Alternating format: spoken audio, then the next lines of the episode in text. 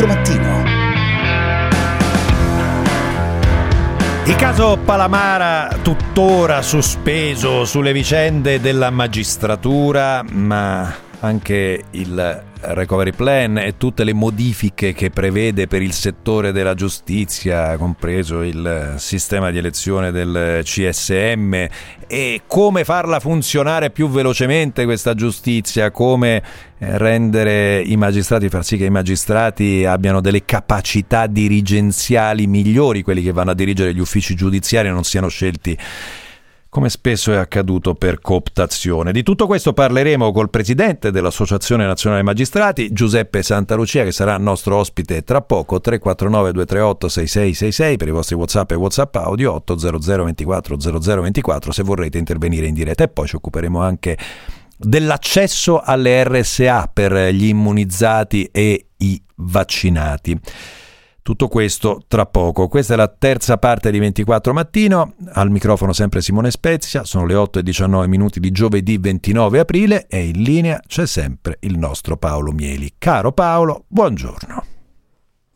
Oggi non ho dubbi su qual è stata la notizia che più mi ha colpito già da ieri, poi quando è stato arrestato prima mattina Giorgio Pietro Stefani, l'ex leader di lotta continua, condannato per aver ordinato l'uccisione del commissario Luigi Calabresi e di altri ex terroristi, tutti condannati per reati di sangue, tre sono sfuggiti alla, all'arresto e sono tutti fatti che risalgono a oltre 40 anni fa eh, c'è una nota nei, nei, commenti anche da parte di quelli più duri, più convinti, più esultanti per questi arresti, c'è una nota di pietas per cose che poi, eh, condanne che vengono eseguite 40 anni dopo, eh, Pietro Stefani ha quasi 80 anni, gli hanno trapiantato il fegato, insomma sono vecchi, ecco, non voglio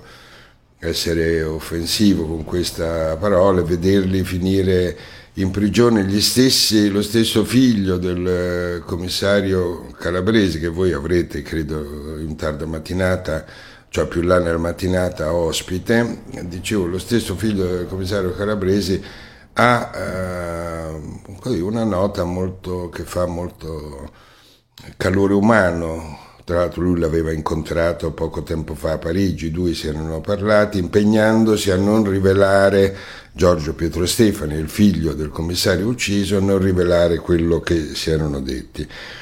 Eh, hai detto già molto tu, eh, io voglio aggiungere solo una considerazione, al di là delle vicende dei singoli e della, così, del raccapriccio nel leggere le cose di cui sono accusati per i fatti di 40 anni fa e anche eh, la pena per le condizioni in cui vengono, dovrebbero essere trascinati adesso in prigione in Italia, immagino. Però io su questo ho dubbi, eh, lo voglio prima vedere perché poi queste cose eh, prendono un passo lungo e chissà se mh, mm, si concluderanno davvero come oggi tutti i giornali danno per scontato che sia.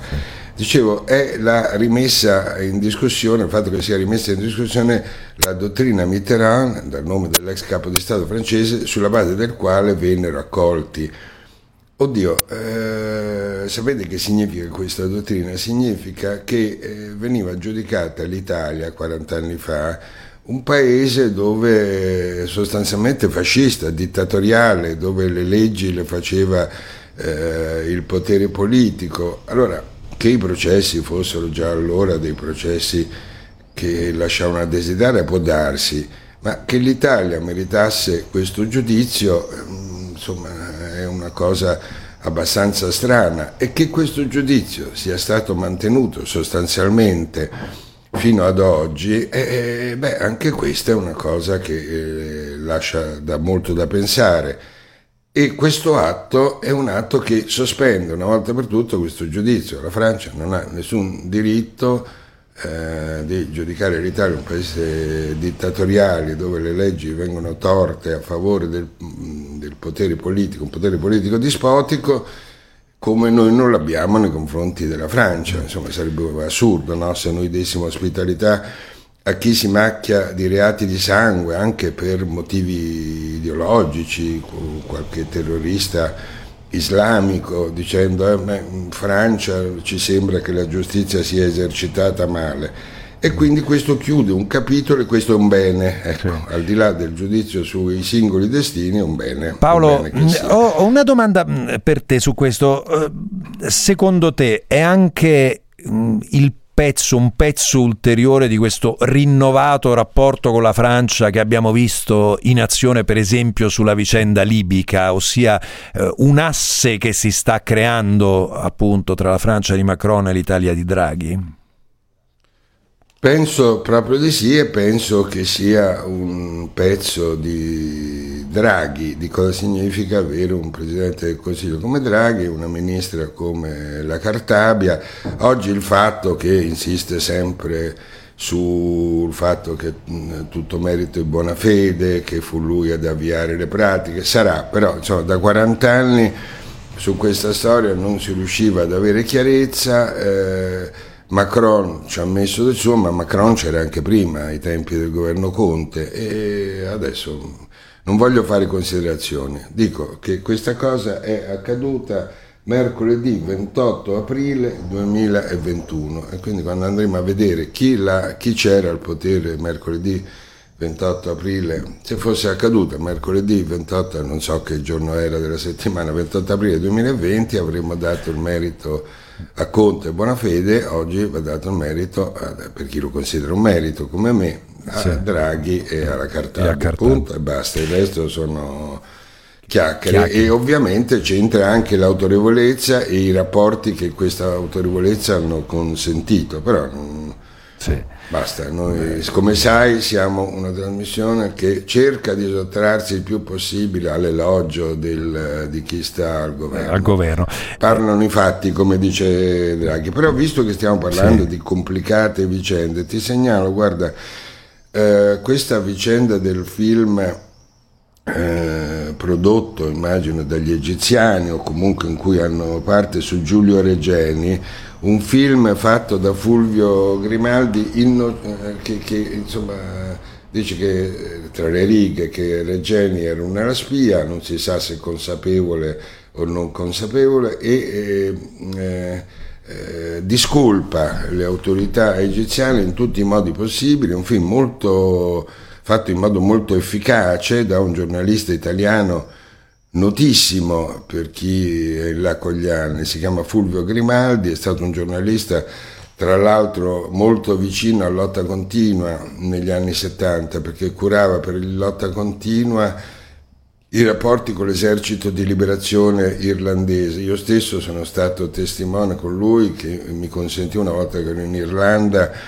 di contattare una Primula Rossa, un uomo imprendibile che era il capo uh, dell'IRA, Sean McStiofein, insomma, quindi posso testimoniare direttamente che aveva entrature in tutti i movimenti di liberazione, le cause più strane, poi a un certo momento fu assunto dal TG3 e, e, per un breve periodo fece anche, non so, ebbe cause col TG3, finì a fare le previsioni del tempo con un bassotto che portava sempre in studio e quindi divenne popolarissimo per questo, poi tornò all'Eritrea a cause. E oggi rispunta fuori con eh, questo film.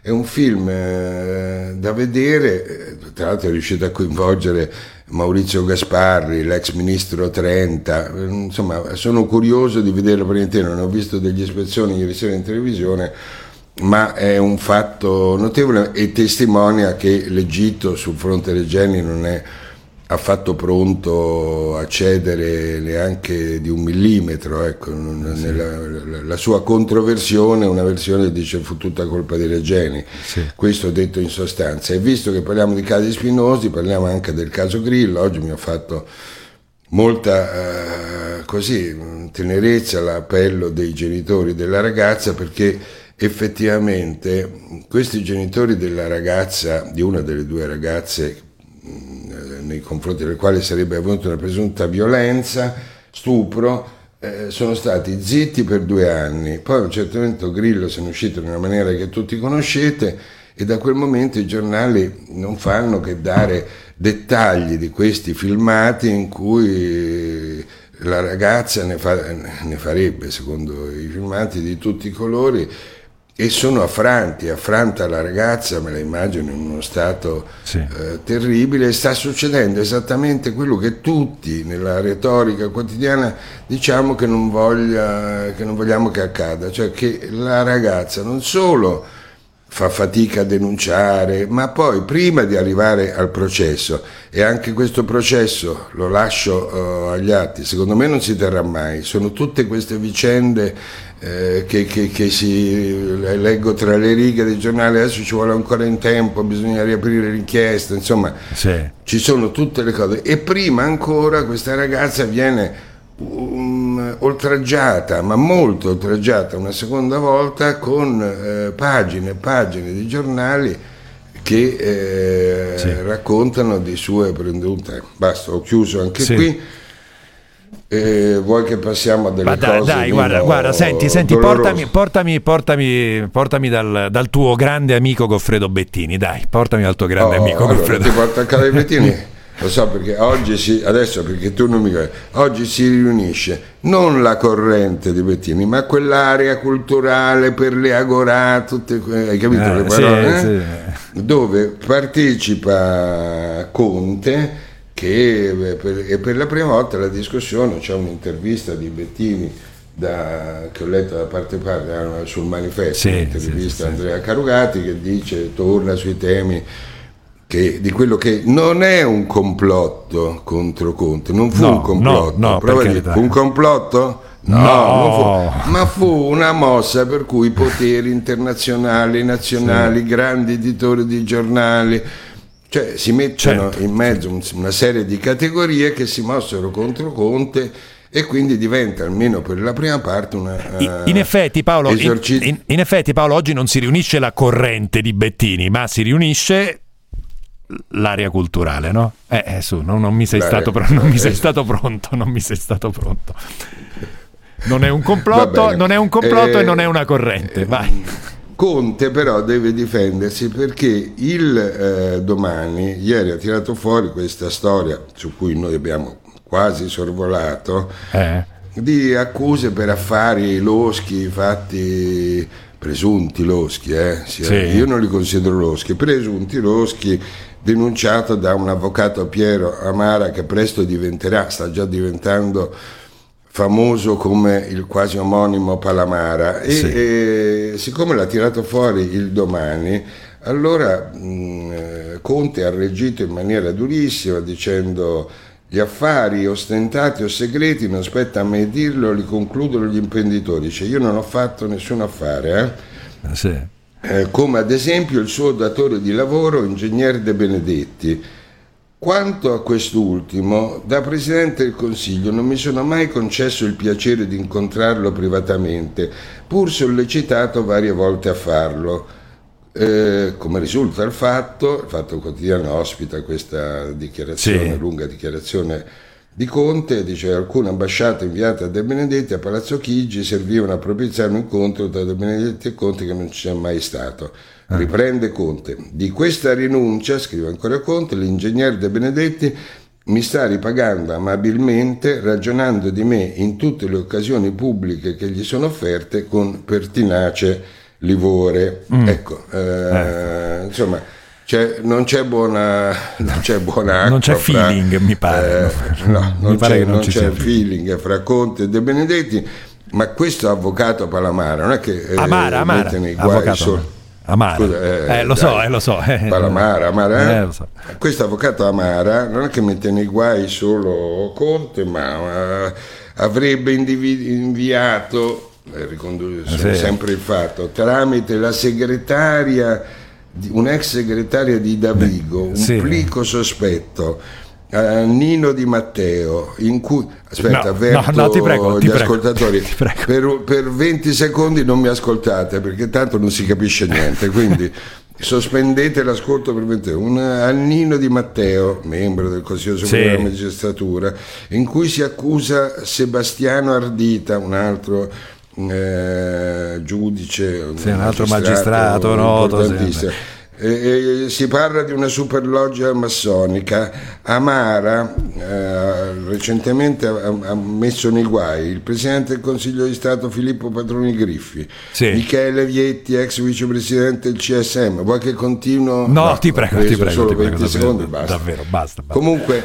sai perché c'è tutta questa cosa? Parlane, parlane col sì. interlocutore. Perché rinunciando a fare chiarezza in modo esaustivo, su quello che abbiamo chiamato eh, il caso Palamara sì. e sulle denunce contenute in quel libro, il sistema, che tra l'altro sta ancora vendendo a rotta di eh. collo perché è evidente, sì. e pensando, dice, ma noi lo spezzettiamo eh, Sassolino per Sassolino e così sì. lo eliminiamo, ma neanche per niente. No, neanche no, per niente. Ma, ma, infatti, rinunciando, tu dici, rinunciando a fare chiarezza e poi succedono tutte queste cose. Senti Paolo, abbiamo tempo solo per una piccola cosa in chiusura. Io ti vorrei portare su Boris Johnson perché è vero che la campagna vaccinale ha avuto grande successo, però i problemi di consenso non si fermano per Johnson per tutta una serie di questioni anche personali, cioè la, eh. la, ristrutturazione, la ristrutturazione della casa fatta a spese del partito e il partito adesso, il suo partito, ci vuole vedere chiaro. Eh.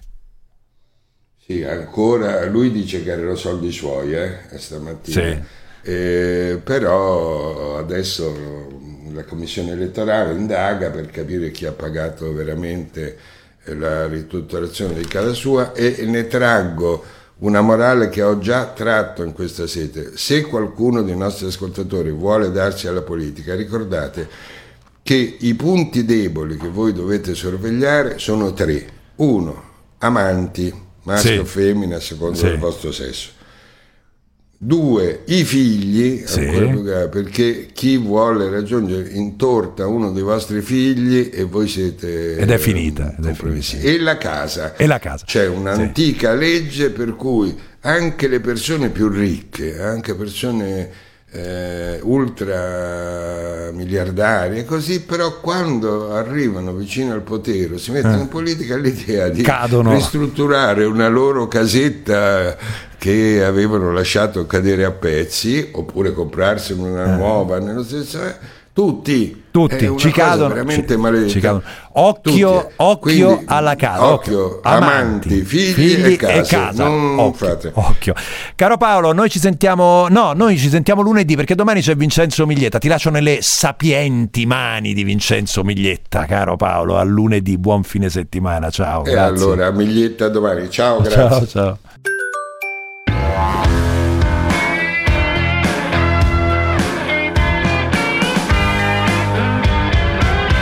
24 mattino.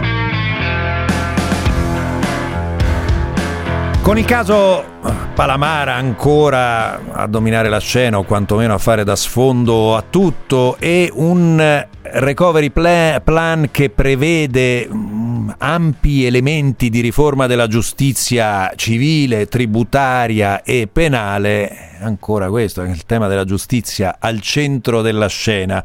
Ne parliamo con Giuseppe Santalucia, che è presidente dell'Associazione Nazionale Magistrati. Buongiorno Santa Lucia, benvenuto. Eccoci buongiorno, grazie, grazie. Buongiorno Eccoci a voi. Allora, io... Oh, eh, nelle ultime ore ci sono state uh, piccole code, no? De- ancora una volta della vicenda Palamara, delle sue rivelazioni, delle chat che stanno eh, emergendo e che stanno no, mettendo in agitazione pezzi del vostro mondo. Eh, un pezzo del, mo- del, vostro mondo, del mondo della magistratura, eh, accusa la stessa Associazione Nazionale Magistrati di non aver voglia di fare abbastanza chiarezza su tutto questo.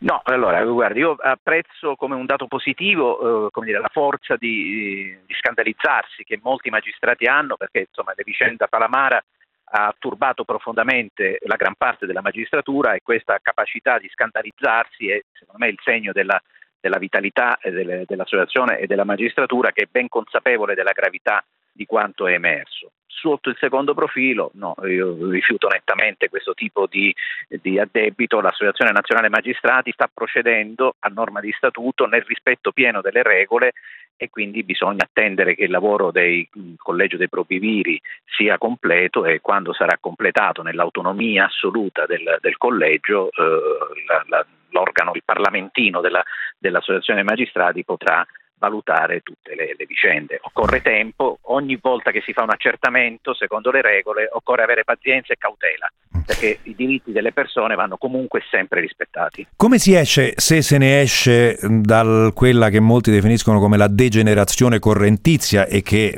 abbiamo visto raccontata in questi mesi?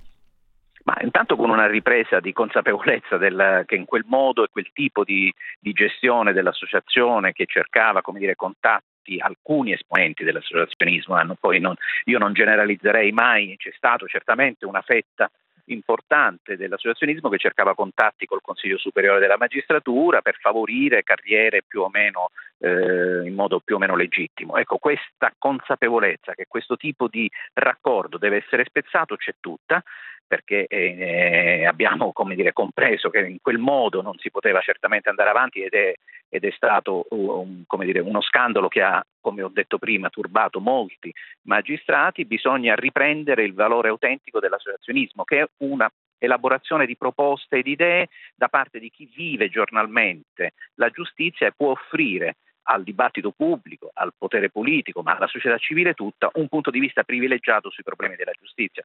Mm, proprio l'altro giorno l'Associazione Magistrati ha elaborato e approvato un, un, un elenco nutrito di proposte e idee che io ho trasmesso al Ministro proprio in questo momento in cui si accinge il governo a varare ampie e importanti riforme e questo è il segno autentico dell'associazionismo giudiziario. Sì, eh, mm, io immagino che ovviamente non posso, cioè immagino che lei sia sincero no? e che voi siate sinceri nel ritenere che eh, appunto che le correnti, per così dire, le associazioni anche interne sì. debbano esserci. Eh, dall'altra parte il rischio che creino dei blocchi di potere c'è sempre, permane ed è forte, eh, no? è, è difficile evitare la degenerazione come l'abbiamo chiamata Santa Lucia? No, non è difficile, bisogna essere attenti, vigili e culturalmente attrezzati. C'è stato un momento, per carità, di distrazione, dico tra virgolette, di rilassamento dei, dei costumi e dell'etica. Ora bisogna riprendere il cammino, ma d'altronde... Cioè, Pala- mi, scusi, mi scusi, quello che sta dicendo sì. è che Palamare è un incidente di percorso? Ma non, non, non sto marginalizzando, sto dicendo che è stato un importante, come dire, scandalo della, della, magistratura e la magistratura di questo ne ha preso pienamente consapevolezza e coscienza. Non sto minimizzando, marginalizzando il problema, sto dicendo che non è vietando eh, dire, i diritti di associazione e di libere e trasparenti, democratiche e assolutamente eh, alla luce del sole associazioni che si raggiunge un risultato. Le correnti non sono altro che raggruppamenti assolutamente liberi e costituzionalmente garantiti di, di, di diritti di associazione anche dei magistrati. Quindi non è la strada del divieto, è la strada dire, del, eh, di fare tutto in maniera trasparente, alla luce del sole, un dibattito pubblico su idee e, e modi di intendere la, eh, la giustizia e il modo di essere magistrato. È questo il senso dell'associazionismo. Che poi ci siano state quelli, quei, quei, turbamenti, quelle degenerazioni, quegli scandali, è sotto gli occhi di tutti, non sono certo io a negarlo. Mm.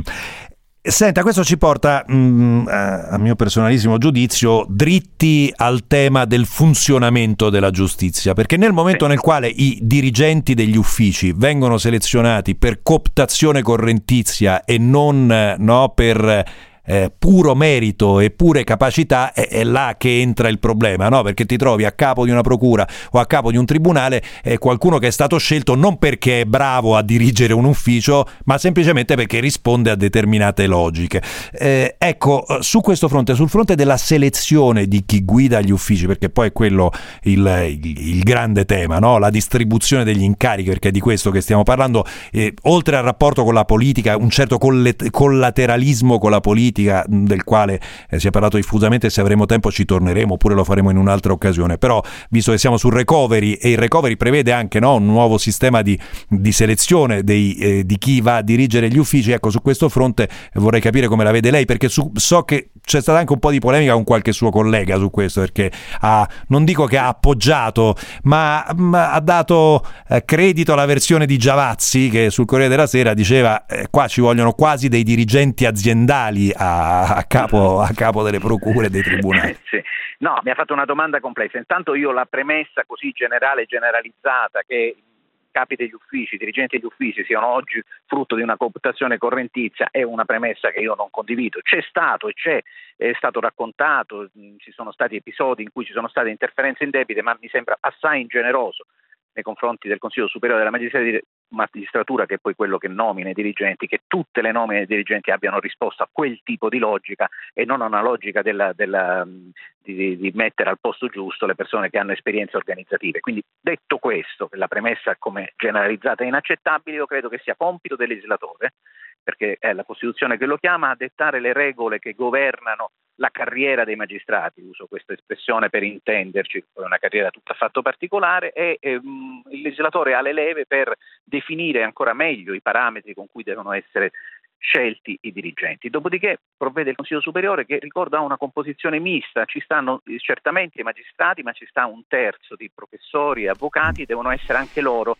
a vigilare perché certe possibili e sempre e come dire dietro l'angolo degenerazioni non si, non si avverino, degenerazioni diciamo autoreferenziali del corpo dei magistrati. Però dico come, sì, esatto, dico come sindacato dei magistrati avrete un'idea, eh, scusi se la, la, metto un po' così, come sì. associazione che raccoglie i magistrati, avrete un'idea di come deve procedere la carriera di un magistrato, cioè di chi deve andare a dirigere un ufficio e che caratteristiche deve avere? Deve avere capacità organizzative, deve saper organizzare e eh, favorire il lavoro dei colleghi che, lavora, che, che, operano nell'ufficio. Non deve essere un manager, non abbiamo bisogno di manager, devi essere dentro gli uffici giudiziari, devi conoscere il lavoro giudiziario per poter organizzare il lavoro giudiziario, non è il manager che proviene dall'esterno, peraltro abbiamo anche un apparato di funzionari di cancelleria, di dirigenti di cancelleria attrezzato, abbiamo bisogno di persone che sappiano favorire il lavoro degli altri, che lo sappiano fare in maniera sinergica, coordinata e di gruppo. Ci sono vocazioni di tipo organizzativo nella magistratura e queste vocazioni vanno premiate, non tutte le hanno, non tutti li hanno, ma ci sono certamente magistrati che hanno questa particolare attitudine e su questo deve, il Consiglio Superiore della Magistratura deve lavorare. Noi abbiamo operato delle proposte anche per la riforma del, dire, del, conferimento degli uffici direttivi, li sottoponiamo al Ministro, li sottoporremo al dibattito pubblico, eh, ci sono, ma... Eh, ma, ma cosa non, ci vorrebbero, non... mi scusi Santa Lucia, molto concretamente, cosa, mm. cosa ci vorrebbero de, de, degli esami, delle verifiche per verificare appunto la, ah, la capacità organizzativa? Che cosa immagina abbiamo lei? Una scuola superiore della magistratura che organizza dei corsi molto ben fatti, molto dire, approfonditi sul profilo dell'organizzazione degli uffici. Si tratta di, ovviamente di implementare la formazione, che è una formazione sul campo, perché ogni magistrato intanto deve organizzare il proprio ruolo, quindi un'esperienza organizzativa diffusa c'è in tutti i magistrati, ci sono quelli più bravi e meno bravi.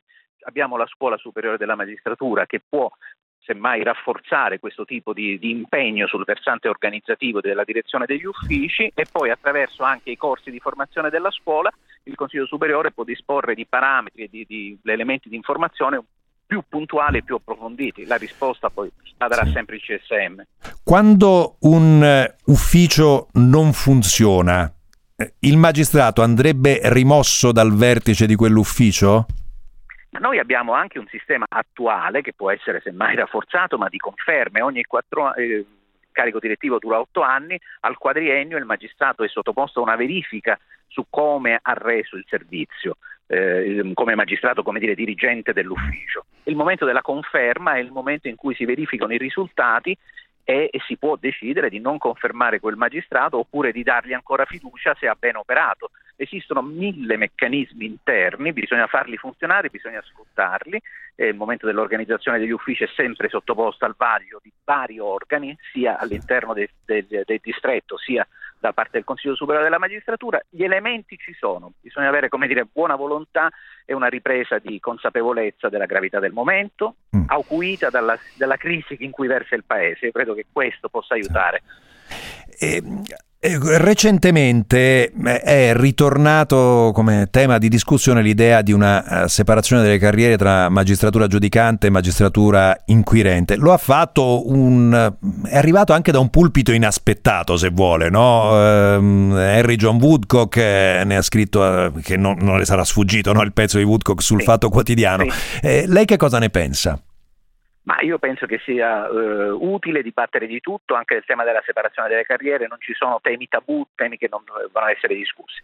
Bisogna lavorare per migliorare, bisogna eh, lavorare non per dire, creare ulteriori criticità. Io Dico solo questo. Mm. Una volta che separiamo il pubblico ministero dalla magistratura che ha un determinato assetto equilibrato tra i poteri dello Stato, cosa faremo di questo organo? Una sorta di responsabilità, se non sarà la responsabilità del potere giudiziario bisognerà che insomma, se l'assuma una responsabilità politica, se no diventa un organismo di 2.000-2.500 magistrati, titolare del potere di azione, sganciato dalla giurisdizione, lontano dal potere politico, diventa come dire, un problema di, di riequilibrio dei poteri. Dopodiché possiamo discutere di tutto, ma questo mi sembra un dato essenziale. Mm.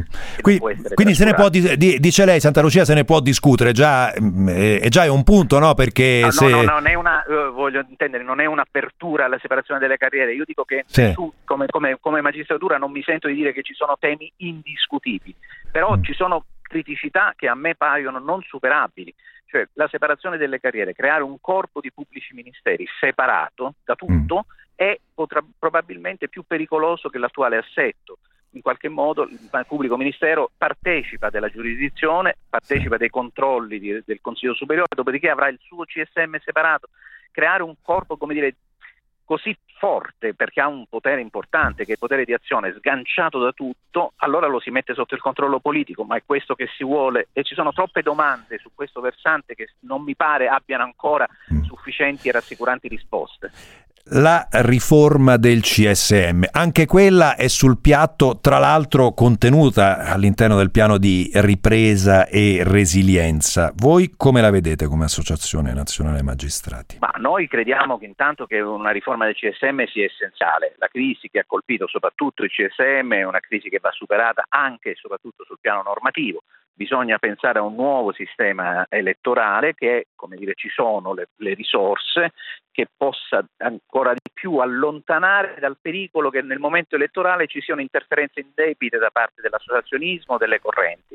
Bisogna restituire maggiore libertà di voto alla, ai magistrati, al corpo elettorale, questo è possibile farlo. L'idea di estrazione a sorte la convince? Allora, c'è una, dentro l'associazione magistrati un, mm. una parte, non mi pare ancora maggioritaria, ma insomma consistente che crede nel sorteggio. A me personalmente non convince, ma intanto non convince per una preclusione costituzionale. È la Costituzione che ci dice non che i magistrati sono sorteggiati, ma sono eletti. Allora, se la Costituzione parla di elezione, io credo che parlare oggi a Costituzione invariata di sorteggio sia, come dire, non, non consentito. Dopodiché ci sono altre criticità. Io non credo che spogliando i magistrati di un diritto così importante come il diritto di eleggere coloro che dovranno governare carriere, la loro indipendenza, la loro autonomia eh, sia come la, una strada eh, perseguibile, non è la compressione del diritto di elettorato che risolve il problema. Eh, mi faccia tornare perché molti ascoltatori ci stanno sollecitando su questo, Santa Lucia, su un tema centrale proprio per l'amministrazione della giustizia e che è il tema della valutazione dei magistrati. Lei sarebbe d- d'accordo a mettere delle delle regole più stringenti, no? appunto proprio in termini di valutazione, cioè lei ci parlava adesso della verifica a quattro anni di distanza, mm, però forse qualcosa di più stretto e di più rapido, di più efficace per evitare che le strozzature si creino, si potrebbe pensare. Sì, bisogna, su questo possiamo ragionare sulla valutazione delle professionalità. Io solamente do un monito, un avvertimento, non pensiamo di valutare i magistrati sul risultato, perché se leghiamo il, il lavoro del, giudiz- del magistrato all'ansia di raggiungere un determinato risultato, io credo che lo spogliamo di quella che è la garanzia essenziale, cioè la serenità nel giudizio.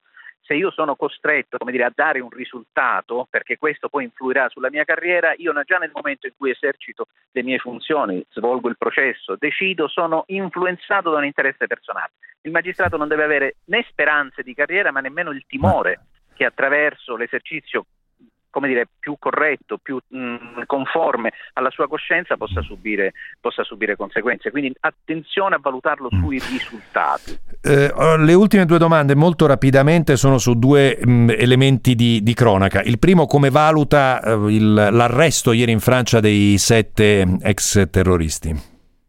Ma credo che sia un, un, fatto positivo, c'è stata una collaborazione da parte della Francia, si tratta di soggetti che sono stati condannati dall'autorità giudiziaria italiana per fatti gravissimi, per omicidi e credo quindi una collaborazione all'estradizione sia un fatto da salutare positivamente. Si come contribuisce a chiudere meglio definitivamente una stagione che ha particolarmente eh, ferito il nostro paese. L'ultima domanda riguarda le nubi che si sono addensate sui tempi che ha utilizzato la procura di Tempio Pausania per procedere nei confronti, come sa, della vicenda del figlio di Beppe Grillo. Lei ci ha visto qualcosa di strano in questi tempi oppure no?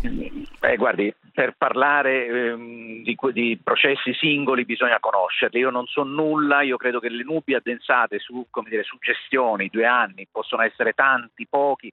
So anche che c'è stata una, una, richiesta di proroga da parte della difesa. Io non posso esprimermi su processi che non conosco. Sarebbe buona norma farlo sempre conoscendo le carte quindi non, non, esiste un tempo in assoluto irragionevole, la ragionevolezza va commisurata nel caso concreto, possono essere molti, possono essere pochi i tempi che noi stiamo definendo così in maniera astratta. Non mi sento di rispondere. La ringrazio, grazie Giuseppe Santa Lucia, Presidente dell'Associazione Nazionale Magistrati per essere stato con noi, tornerà, tornerà eh, perché il tema della giustizia ci interessa molto, uno dei degli elementi centrali per questo paese. Carmelo Lauricelli, regia, Giorgio De Luca in assistenza e redazione e tutti gli altri non facciamo in tempo a salutarli. Grazie a tutti voi per l'ascolto. Domani c'è Vincenzo Miglietta, noi ci risentiamo lunedì alle 6.30. Una buona giornata da Simone Spezia. Ciao. Eh, caro Simone, per fine settimana lungo, te lo meriti, tu la prendi alla larga. Vai che sei un grande.